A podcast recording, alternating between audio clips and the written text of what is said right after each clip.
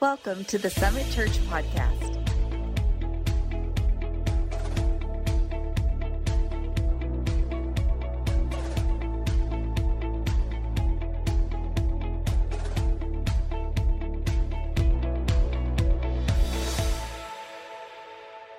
We're going to continue our series with a light, slight adjustment. Um, the series has been uh, Follow the Leader, but the Lord has just been dealing with my heart that as we're learning about discipleship and developing discipleship in our lives, we need to understand what that means really. And Jesus said in John chapter 8, verse 31, this is our text this morning if you have your Bibles or you're looking on the screen. He said this in John chapter 8, verse 31 To the Jews who had believed him, Jesus said, If you hold to my teaching, you are really my disciples. In other words, you are truly a disciple of mine if you do what I say, if you do what I've taught you to do. When Jesus gave us the commission when he ascended to the heaven after he died and resurrected and he ascended to heaven before he did that he told the disciples go into all the world and make disciples baptizing them in the name of the father son and the holy spirit and teaching them to do all that i've taught you to do and so we're going to shift now in this series about discipleship or follow the leader and we're going to talk about the teachings of jesus. So we're going to look particularly at his teaching. What did he say and we're going to find out that when we really take the whole picture of Jesus, his will, his word, and his ways, then we get a complete understanding of what he was saying, what he was doing. And right now, in church culture, in the world's culture, in a lot of different facets of our society, people misunderstand who Jesus is and what he was about. And we cannot allow that to happen, not to us you understand? Not to Christians, not to believers. We have to stick by what God says, not what the world says. Amen? So that's what we're going to do. Let's read it one more time together, everybody. John 8 31. To the Jews who had believed him, Jesus said, If you hold to my teaching, you're really my disciples. And let's read Romans chapter 8, verse 29 as a subtext. And everyone read, For those God foreknew, he also predestined to be conformed to the image of his son, that he might be the firstborn among many brothers and sisters. And let's take one more text, Luke chapter 6, verse 40. The student is not above the teacher, but everyone who is fully trained will be like their teacher.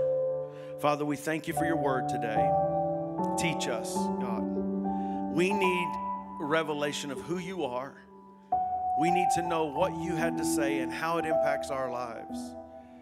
And so, Father, I just pray right now in the name of Jesus, as Paul prayed for the Ephesians, give us the spirit of wisdom and revelation that we may know you better. Enlighten our minds and open our understandings that we may receive your word and that it may produce fruit in our lives. In Jesus' name we pray. And everybody said, You can be seated.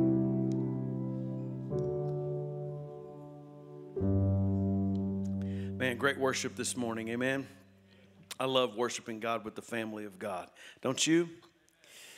You know, so many great stories uh, right now we're hearing in the lives of people who are being discipled and who have uh, and are discipling others. And it's like at our staff meeting, we always would say, I would always say to people, look, uh, to our staff, I'd say, "Let's tell me a testimony. What are you hearing that's going on well in the church?" And so we'd we'd think really hard, what's happening, what good thing is happening, because we want to start our staff with something good. And there were good things that were happening, and we would be able to say that. But listen, since we've been taking on this purposeful and intentional discipleship, we have more stories about things that are happening in people's lives that are miraculous and life changing and prayerful. And so there, this this connection that we're making by taking this intentional uh, discipleship role and life it changes people's lives and it doesn't shouldn't surprise us that it changes people's lives because this is the way that jesus set it up jesus said this is the way you should do it and so I don't know why we think we need to improve on what Jesus did, but we really don't. We could just do what he did and what he says, and we can experience good things. Amen? Everybody look at me and say, Amen. Amen. Come on, smile at me or something. Let me know you're here and it's all good. So that's what we're doing. So I want to encourage you if you're looking at somebody who if you're wanting to be somebody who is discipled and you say man i really really i need to go deeper i need to understand i don't really know enough about jesus i don't know enough about the word of god i, I, I need somebody to talk to i need somebody who will lead me down that path well just please connect with us here. matter of fact i'm going to give you an email connect at yoursummitchurch.com connect at yoursummitchurch.com and just say i would like to be discipled and then what we're going to do is we're going to hook you up with somebody who is ready to disciple you. Maybe you're a person who say, you know what, i am growing in the Lord. I'm developing the Lord. I feel like I want to disciple someone. Well, then you send an email too, and you let us know that so that we can talk to you and train you and develop you and get you ready to do that very thing.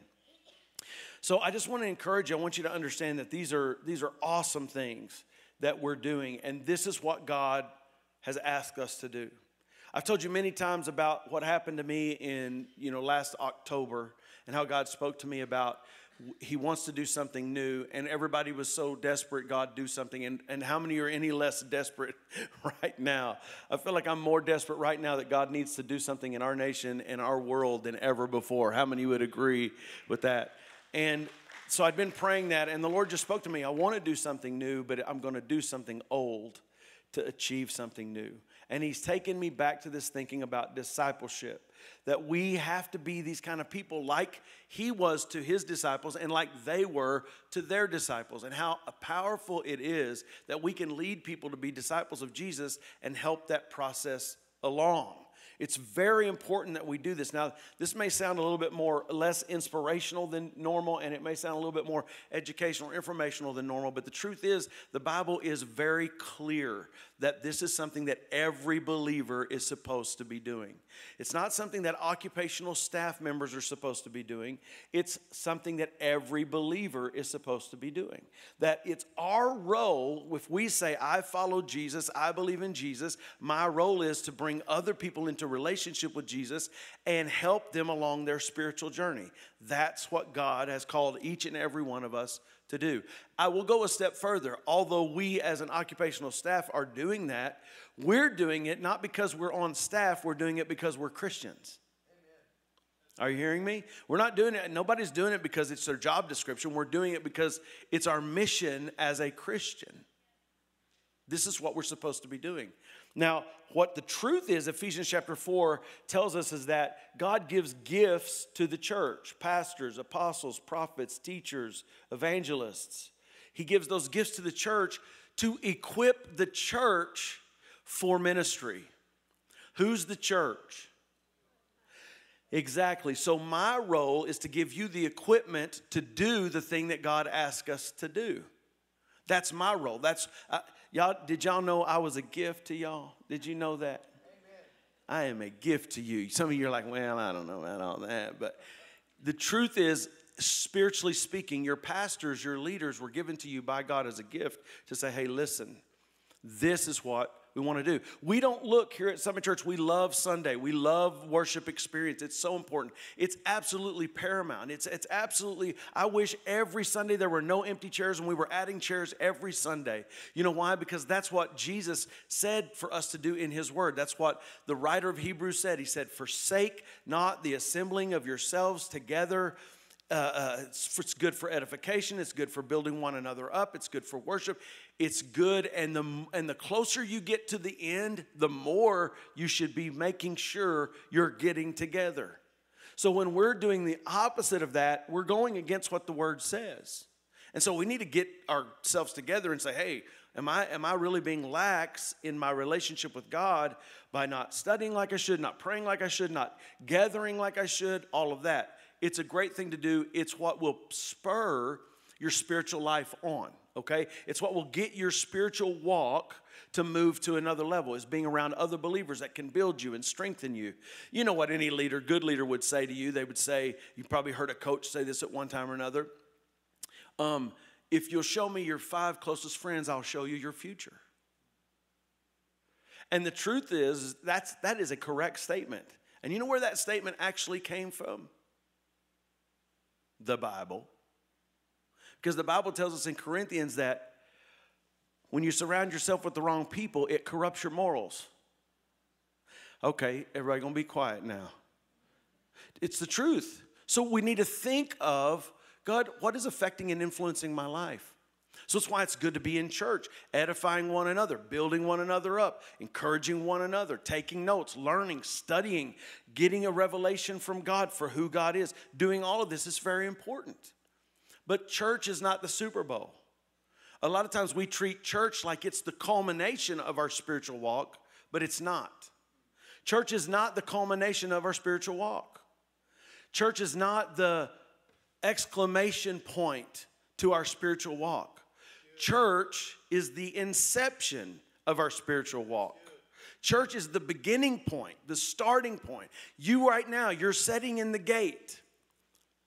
You hear me? You're, you're setting in the barn. You're, you're, you're like a horse about to race, and you're setting in the barn, and I'm putting a saddle on you, and I'm putting the equipment on you by teaching you the Word of God so that you'll go out tomorrow, Monday, Tuesday, Wednesday, Thursday, Friday, and Saturday and actually play the game. This is practice. This is preparation. This is getting it together so that you can go play the game. And what I believe is going to happen, and what our goal is, is that at the end of, I guess, now uh, uh, uh, a year to two years, because we've only almost been talking about this for six months. We said our goal was that a year and a half to two years, every person who calls Summit Church home will be discipling at least one person. That's our goal, that's our desire, that's what we believe God's calling us to do. And you say, Well, I don't know if I'm cut out for that. It, it really doesn't matter. Well, it may not be my gift. So Jesus didn't say, go into all the world if it's your gift. Jesus did not say, you know, we've taught, we talk so much about our gifts and our strengths, and we want to play to our spiritual gifts and strengths. We don't want to be wasting time doing things that we're really not strong at. We would rather operate and function in those things that we are strong, but but let's be honest.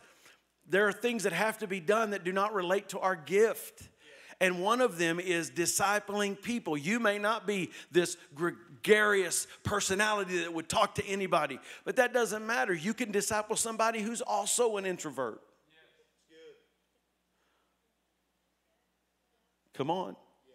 Because you know they hate those people that are gregarious. see, you see what I'm saying? It's not about your gift, it's about what Jesus said to do. Oh, we, we okay. This is why he said, Deny yourself, take up your cross, and follow me. Because we have these things that pop up when we hear what Jesus says to do. We have this thing that pops up that is called self. And that's why the Apostle Paul said, Every day I crucify myself. Every day I die to myself. Jesus, when he called us, he said, If you want to be my disciple, deny yourself, take up your cross, and follow me. But he didn't just say that, he said, daily. Every day I'm saying to myself, you know what? I'm not in charge, God, you're in charge. God, I'm not making the plan, you're making the plan. God, I'm going to do what I know you called me to do, and I know you're going to guide and direct me to do that. This is not about me. It's not about what I want. It's not about my desires. It's not about what I like. It's not about where I'm gifted or where I'm not. It's about God, what do you want me to do? And the answer is already yes. That's what discipleship looks like. That's what being a disciple looks like. In other words, I'm following the leader. I remember when, I don't know why this happened in the Old Testament, but when Joshua had, you know, Moses had died and Joshua had taken, he was taking on the leadership and he, he, he, was, he was in the situation where God was empowering him. He's saying, Don't fear Joshua. You know, eh, and, and, if, and if you were Joshua, you would be afraid. And, and I'll tell you why you'd be afraid. Not you, you're not afraid of Jericho. You know God's got God walked you across the Red Sea. You know God could take Jericho. Joshua wasn't afraid of Jericho. Joshua wasn't afraid of taking on the enemies of Canaan. Joshua was afraid of his own people. He was afraid they wouldn't follow. He's afraid they wouldn't go. He's afraid they wouldn't treat him like they treated Moses. And God said, You be courageous and don't fear, and you stand up and do what I've called you to do, and I'll take care of the rest. But then God told him, He said, The people have been so disobedient and they've been so doubtful and I've had to destroy so many of them and judge so many of them. He said, I'm going to send you up to Canaan and I'm going to anoint you to do it, but I'm not going. Uh, in other words, he was saying, I'm not going to be with you in the way that I've been with you before. We're not going to have this intimate, close. You're not going to see the things that you saw before. It's not going to be like it was before. And Joshua said, Well, then neither am I going. You're not going, I'm not going. You go, I go. That's how this works, God. It's kind of like that funny relationship that Moses had with God. There were times that Moses would say, God, just destroy them. They're disobedient, they're disrespectful, they don't care about you, they don't care about what you want. Just come on, open up the earth and take them all, swallow them all, kill them all. It's kind of like the disciples in the New Testament burn them, God. Jesus like, I didn't come to burn them. But Moses is like, and God said, Now listen, Moses, we're going to work with them. It's going to work out. Everything's going to be fine. Then there were other times where God said, Moses, I'm going to kill these people. I, they're not worth anything. Moses like, Now hold on, God. The whole point of our relationship with God is just that relationship, intimacy, closeness. We're not just trying to know God or have a relationship with God to go to heaven. The point wasn't to go to heaven. Heaven is a manifestation or a result of knowing God. But heaven is not the ultimate goal. Knowing God is the ultimate goal. Jesus said, If you follow me, he said, I am the way, the truth, and the life. And he didn't say, No one comes to heaven except through me. He said, No one comes to the Father Except the whole point of the ministry of reconciliation was to get humanity back into a relationship with God. It was the whole point. So then our point then is as disciples and followers of Jesus is to have an intimate, close, connected, communicable relationship with Him where we're pouring our heart out to Him and He's pouring our, His heart out to us. It's a symbiotic relationship where the characteristics that are on God that are communicable come from Him to us, and we can have those same types of characteristics. We can be holy as He is holy. We can live in victory as He gives us victory. We can walk in righteousness because He is righteous. Do you hear what I'm saying? This is a relationship. It's a it's a it's an association. It is a connection. It is a, it is a life. It is not merely a religious experience or a cultural expression. It is a relationship with the person. Every single originator of any religion, major religion that is on the face of the planet in this world right now, every one of them, their, their tombs can be found, and inside their tombs, their bones. Not ours.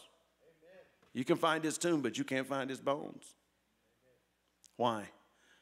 Because the because they hit him, they pulled him out and hit him. His disciples took him out and hit him, and he wasn't really dead.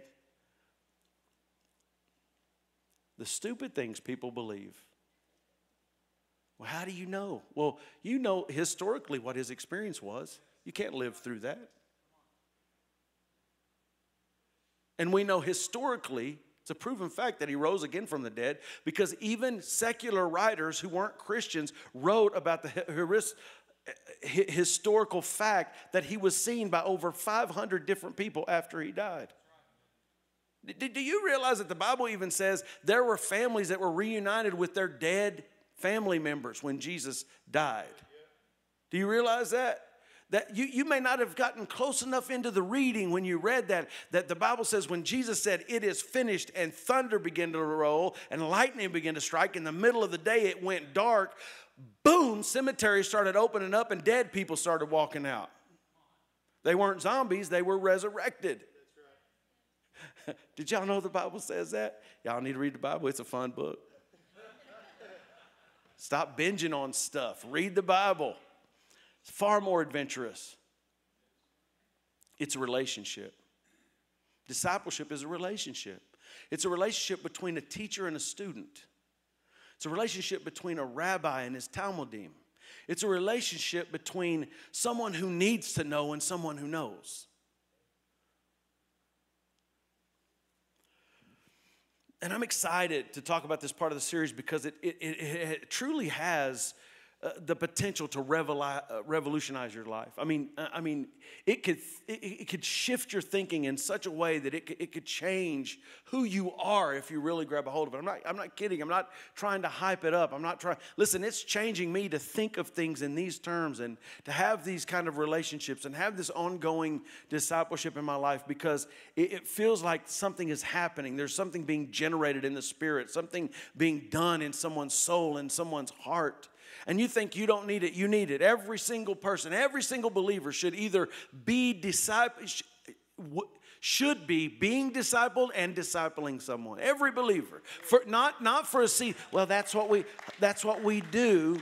That's what we do when we first get saved and give our life to Jesus. We got all that zeal, we got all that excitement. Then we, I don't know why I'm talking like that. That's I, that's my voice for people who believe but make excuses. I don't know. But I, and we take that class and they just get us ready for, and then that's it. We're discipled. No, this is life. This is a lifestyle. There are people sitting on the same row as you that have been serving God and have stories to tell you and have principles to give you and have words to speak over your life that could revolutionize and change your life just by regularly meeting with them and saying, hey, let's hang for coffee and let's grow together. This is why the, the Apostle Paul said, older people, you need to be paying attention to the younger people in the church. Younger people in the church, you need to be paying attention to the older people in the church. And what do we do? Everything we do segments and segregates. No, we need to make connections. Well, if the church would do a program, stop it with the programs. Do you know what, what happens when churches do programs? People who are very attracted to programs get involved and everybody else doesn't. I've been doing this for a long time. I can tell you that as a fact. And it's the very people that said, well, if the church had a pro, I, I, cannot tell you the amount of times someone has come up to me, not here, not here, in other churches way a long time ago. But but people have come up to me and said, man, we should really do this ministry. And I tell you what, we need to do this ministry. And I don't know why we don't do this ministry. And Gadberry, you need to do something about this and get this ministry going. And then we do it. And who doesn't show up for it? Who doesn't? That person doesn't show. Well, I had some things change in my life and I got busy and now I can. Nope. And so now what I say is if you have a call for a ministry on your life, get to it, baby. Go for it. Because it, God wasn't calling me to do it, He's calling you to do it. And we think this programmatic way that if I have this passion about something that God is stirring in my heart, I should go give it to my pastor and ask him to do it. Come on, are y'all are y'all here? No, no. He's asking you to do it. You're a disciple. Come on, everybody. We should be helping people. Well, then help somebody. It always drives me crazy about people who want people who want somebody else to help somebody because it needs to be done. You saw. I had one time. I remember we were teaching on excellence in in uh, um, in, in, a, in a church many years, this really was many years ago. And I was teaching on church and creating the wow factor. We want people to feel comfortable. We want to be hospitable. And we want to make sure everything is excellent and clean. I said, so man, it doesn't have to be your job. If something's not clean, just take care of it. Don't, don't say, well, it's not my job. Go take care of it you know, we had a very huge staff and a very big church. And so we're teaching them excellence, excellence, and let's do this. And, and then I had one lady, one lady come to me in a meeting a couple of days later, and she said, I just want you to know. She's on her staff. She said, I just want you to know. After you said that in, the, in that teaching, after you said that, I watched and four people walked by a piece of trash that was right in the lobby. It was obvious to everyone, and they just walked by. You know what my question was? Why didn't you pick it up? You sitting there, you sitting there watching everybody. Pastor David, they didn't do what you said. No, you didn't do what I said. Now, that sounds funny and silly, but the truth is, a lot of times that's how we live our Christianity. We hear things that that's right, that needs to be done. We need to do that. Their change needs to be made. Yet we want somebody else to do it. And this is the thing that changes when you start being a disciple, when you start really understanding what discipleship is. So we want to talk about the teachings of Jesus. So let's just kind of give a let's give let's kind of give a preface of what that means that we're going to talk about teaching Jesus. Number one, Jesus' teaching was different than than what they'd been used to. They hadn't been used to hearing somebody like Jesus because he spoke as someone who was authentic and real. He, he spoke like the concepts and lessons and words were coming directly from him, not some traditional thing that he had heard from a teacher who had heard from a teacher who had heard from a teacher. This sounded like this was coming right out of his own soul because it was coming out of his own soul. We forget who this man was. John describes him as the Word. In the beginning was the Word, and the Word was with God, and the Word was God, and all things were made by him, and without him, him nothing was made that was made. In him was life, and the life was the light of men, and the light shone in darkness, and the darkness comprehended, of course, what he was saying was coming out of him because he is God. Amen. And when they heard him teach, they were like, man, this is different. This is different. It wasn't like the other teachers. The second thing is Jesus and his teaching was a culmination and fulfillment of the law and the prophets. It wasn't opposed to what God already said, it was complementary to what He already said. So I just want to say this as a disclosure. If you hear somebody preaching and teaching that we don't need the Old Testament, get away from them as fast as you can get away from them because they're heretical and they're going to end up leading you astray. The New Testament is built upon the Old Testament. It doesn't mean some things didn't change in the way we perceive it or have perspective of it, but you're going to find as we study the teachings of Jesus that he wasn't doing away with the law and the prophets. He was fulfilling the law and the prophets, and they were being culminated in his person and in his teaching. The third thing is Jesus' teaching was countercultural, confrontational, and challenging. It's why it always cracks me up when people say, Well, I can accept Jesus as a good prophet, he was a good teacher. He, Jesus loved everybody. He would never get on to anybody. He would never make a judgment. He would never, he would never correct. I just don't like institutional religion. I just like Jesus. You would not have liked Jesus. Jesus' teachings were countercultural, they were confrontational, and they were challenging. Have you ever seen me build a whip and start swinging it at people? Have you ever see me go out back here to this youth table and just knock it over? Say, somebody better start praying at this table, we're going to have a problem. Have you ever seen me do that? Jesus did that. Little sweet Jesus. now, I'm not saying that Jesus wasn't kind. I'm not saying that Jesus wasn't love. But to say his teaching was mainstream, or to say his teaching wasn't confrontational, or his teaching wouldn't convict you, or correct you, or challenge you. Listen, you got anywhere around Jesus. If you had sin in your life, you wanted to change. You hear me? Everybody say amen. I'm almost done. Just a few more hours. So, the fourth thing is Jesus' teaching was insightful and it was inspiring. So he was he was counter to the culture, he was confrontational, he was challenging, but he was also insightful and he was inspiring. And Jesus' teaching, whether you want to believe it or not, or whether you like it or not, it was controversial. The things he was saying. He had one moment where he taught about the Eucharist. He taught about the bread and the wine. He taught about my body and my blood. And he lost most of his followers. He lost most of his followers because what he said was controversial.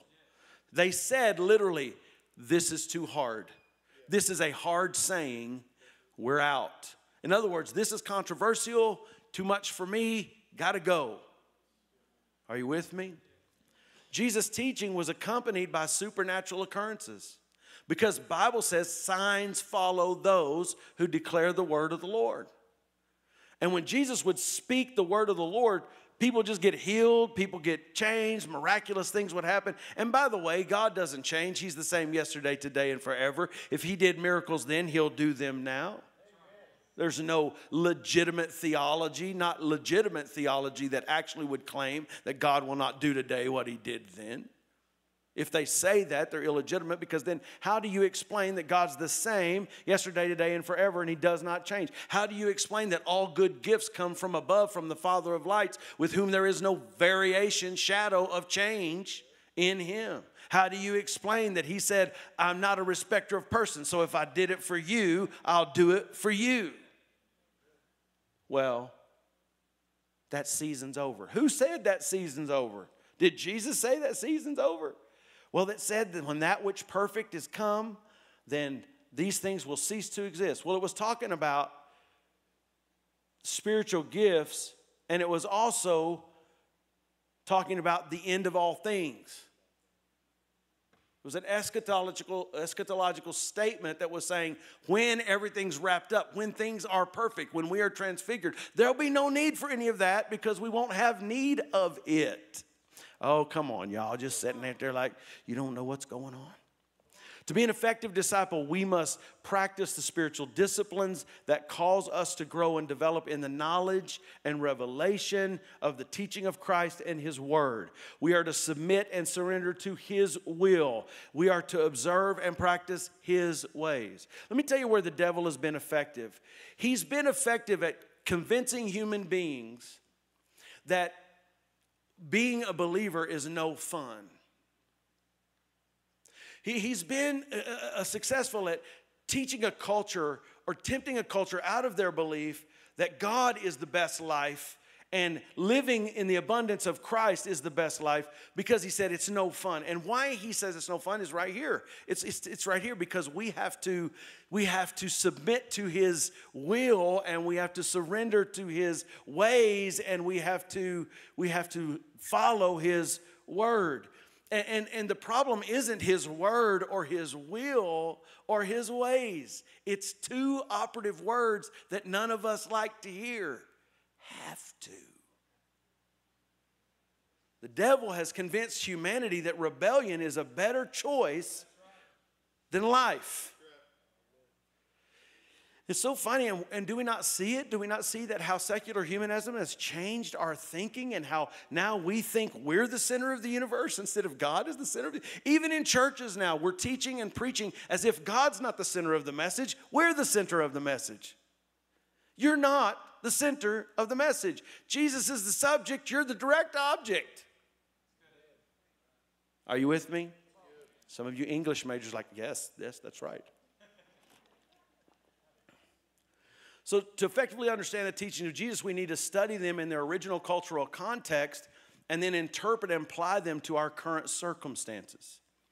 Now, I'm going to teach this stuff because we're following the teachings of Jesus. I may get a little inspired and jump up and down or whatever and yell, but, I, but I'm just going to tell you, I'm going to try to articulate these teachings in a way that you can actually walk out of here and say, I can apply that to my life right now.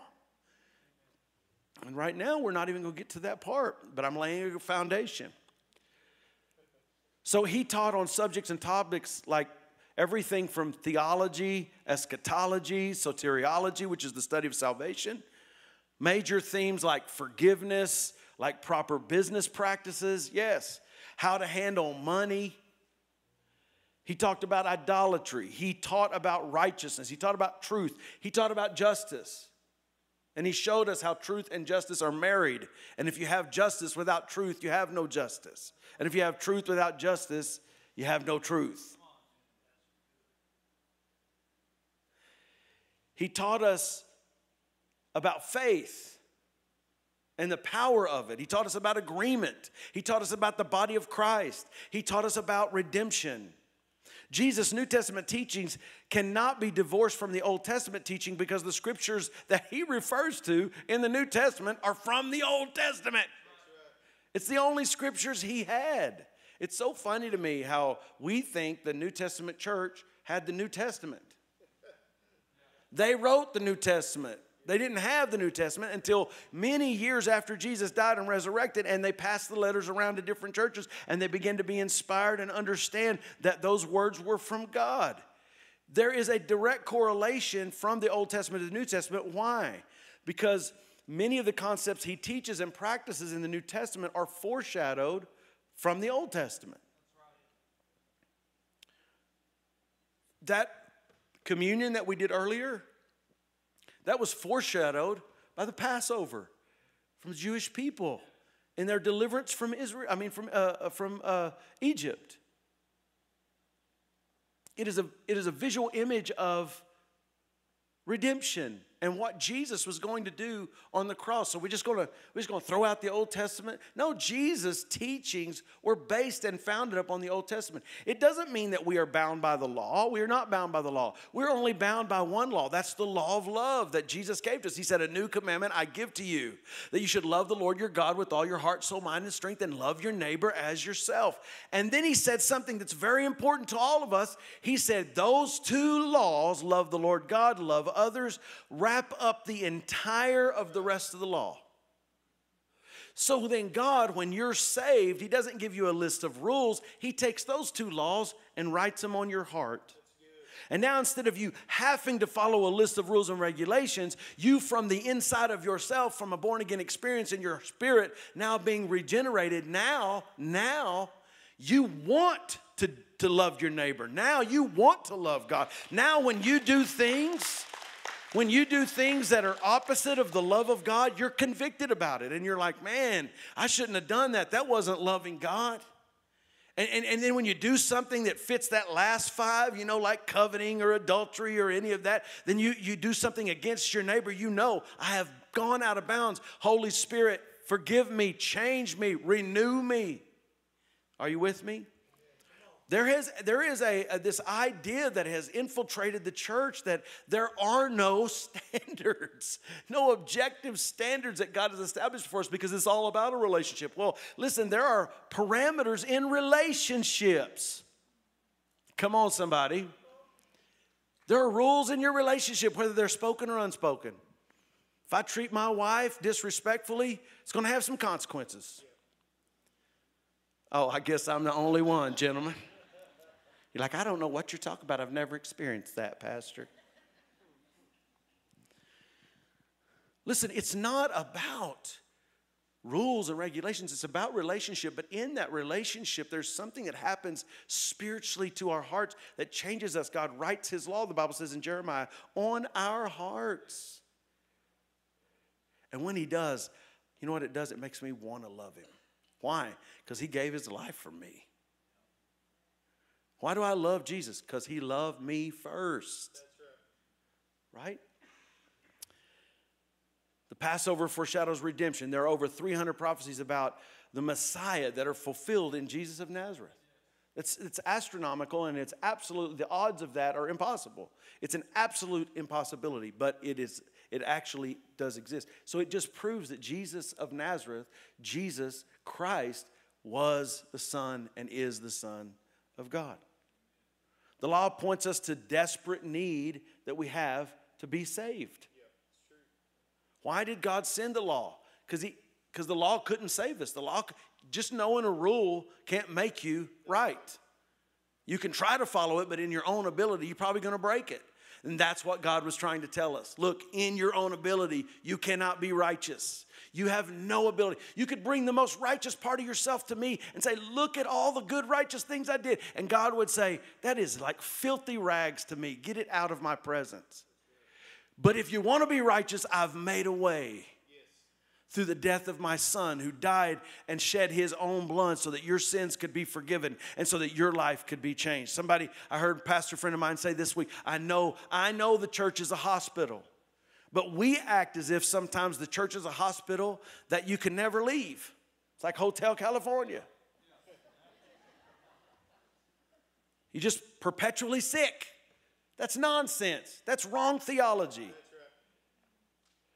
It is a hospital for those who are sick and those who are ill and those who are sinfully messed up by sin. But at some point, those people get well and they get up out of their bed and they start becoming doctors and nurses and they start healing other people.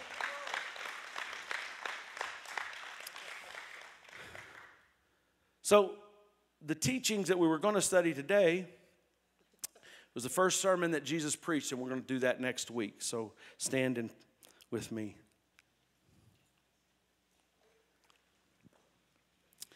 And we're going to take up, and I'm going to teach you from, a, from its context and then how we can apply it to our life the Sermon on the Mount and what Jesus was trying to say. See, a lot of us look at the Sermon on the Mount like it was a general idea this is how people should be. Or if you're this kind of person, these are the results that will happen. That's what was, Jesus wasn't saying that at all. Because what Jesus did is he was being surrounded by crowds. But he had something he wanted to say to his disciples.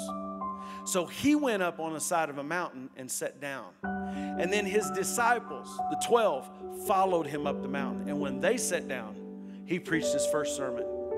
And he told them what the expectation of the life of a disciple should be.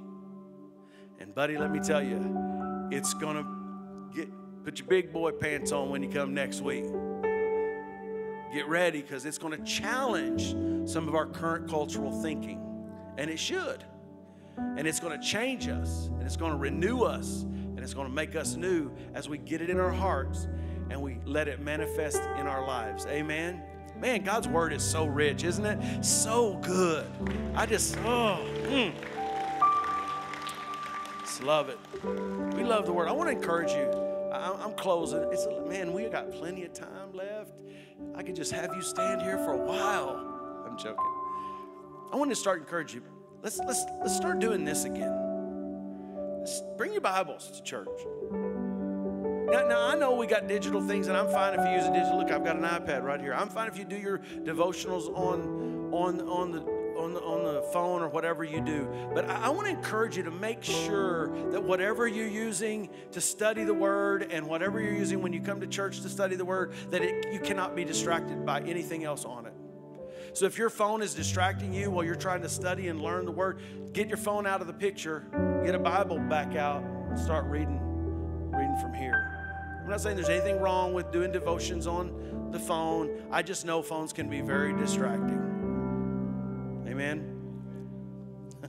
As you go, not me. I'm not. I'm not distracted. So I want to encourage you just to, to, to really focus in for the next few weeks as we study the teachings of Jesus.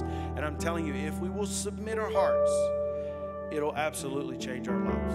Amen. Amen. Thank you for being a part of the Summit Church podcast today. We pray that God used today's podcast to draw you closer to Him. You can stay in the know at Summit by following us on social media. Thank you again for being a part. This is the Summit Church podcast.